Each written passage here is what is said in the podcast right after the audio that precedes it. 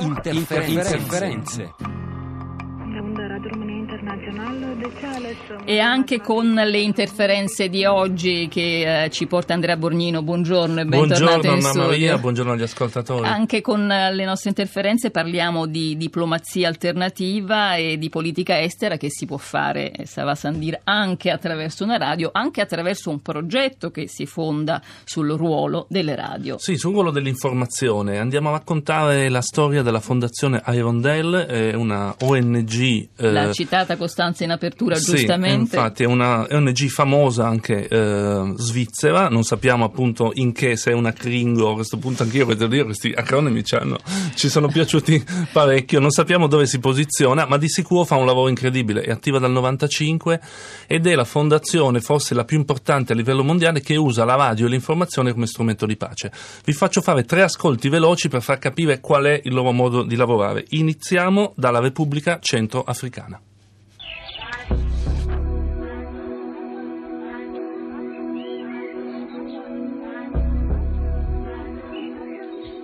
Vous écoutez la radio Ndekiluka qui émet depuis Bangui en République centrafricaine en modulation de fréquence sur les 100. E siamo nella Repubblica Centrafricana, un paese complesso, guerre, un paese giovane, eh, che perché hanno aperto una radio? Perché serviva una radio di servizio pubblico. Semplicemente si doveva ascoltare in tutto il paese, c'erano troppe radio in mano ai signori della guerra, ognuno diceva la sua verità.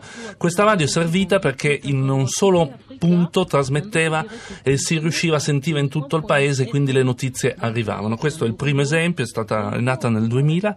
Il secondo esempio forse è la loro radio più famosa, si chiama Radio Capi e trasmette in Congo.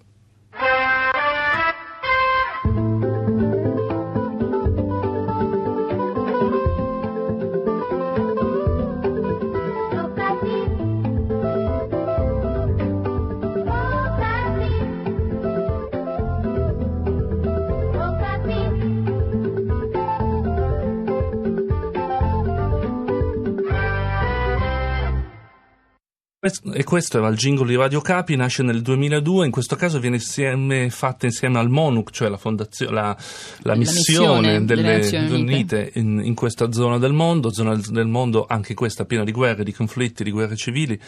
E Radio Capi usa l'informazione come strumento principale per riuscire a pacificare, usiamo molte virgolette perché non è facile, e in fondo, eh, leggendo le storie di queste radio, che la loro, la loro missione non finisce mai.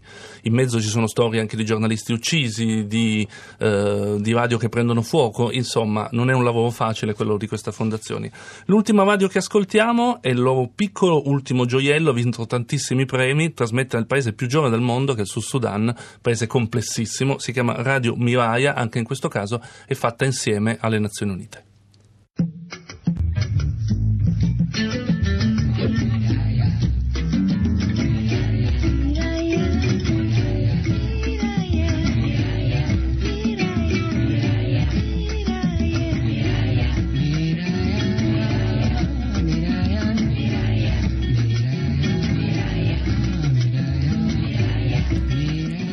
E questo è Radio Miraya, oltre naturalmente ogni- dietro ogni radio ci sono giornalisti che vengono formati eh, sul posto, non c'è naturalmente l'invasione perché è facile andare a aprire una radio in Africa, ma è difficile gestirla e quindi vengono formati i, i giornalisti sul posto, vengono difesi, cioè perché comunque appunto non è facile per loro poter lavorare.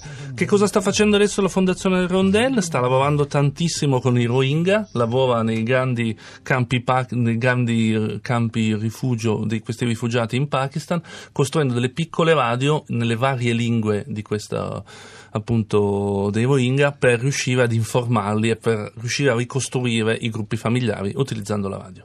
E allora la radio come strumento di politica ovviamente, come eh, eh, strumento anche di politica estera, in questo caso Fondazione Hirondelle, lo Stato in questione è la, È la Svizzera, la eh, sede so. Losanna, che è, un- è una città fatta di aprire- ONG. Potremmo aprire anche una discussione sul perché un paese che ha lo status come quello della Svizzera fa una scelta del genere e per riscattare chissà quale altra anima, diciamo, attraverso questo progetto, ma insomma è solo, è solo una battuta. Grazie Andrea Borgnino, aspettiamo le prossime storie di radio, Sì, sì, ovviamente. li, li seguiremo.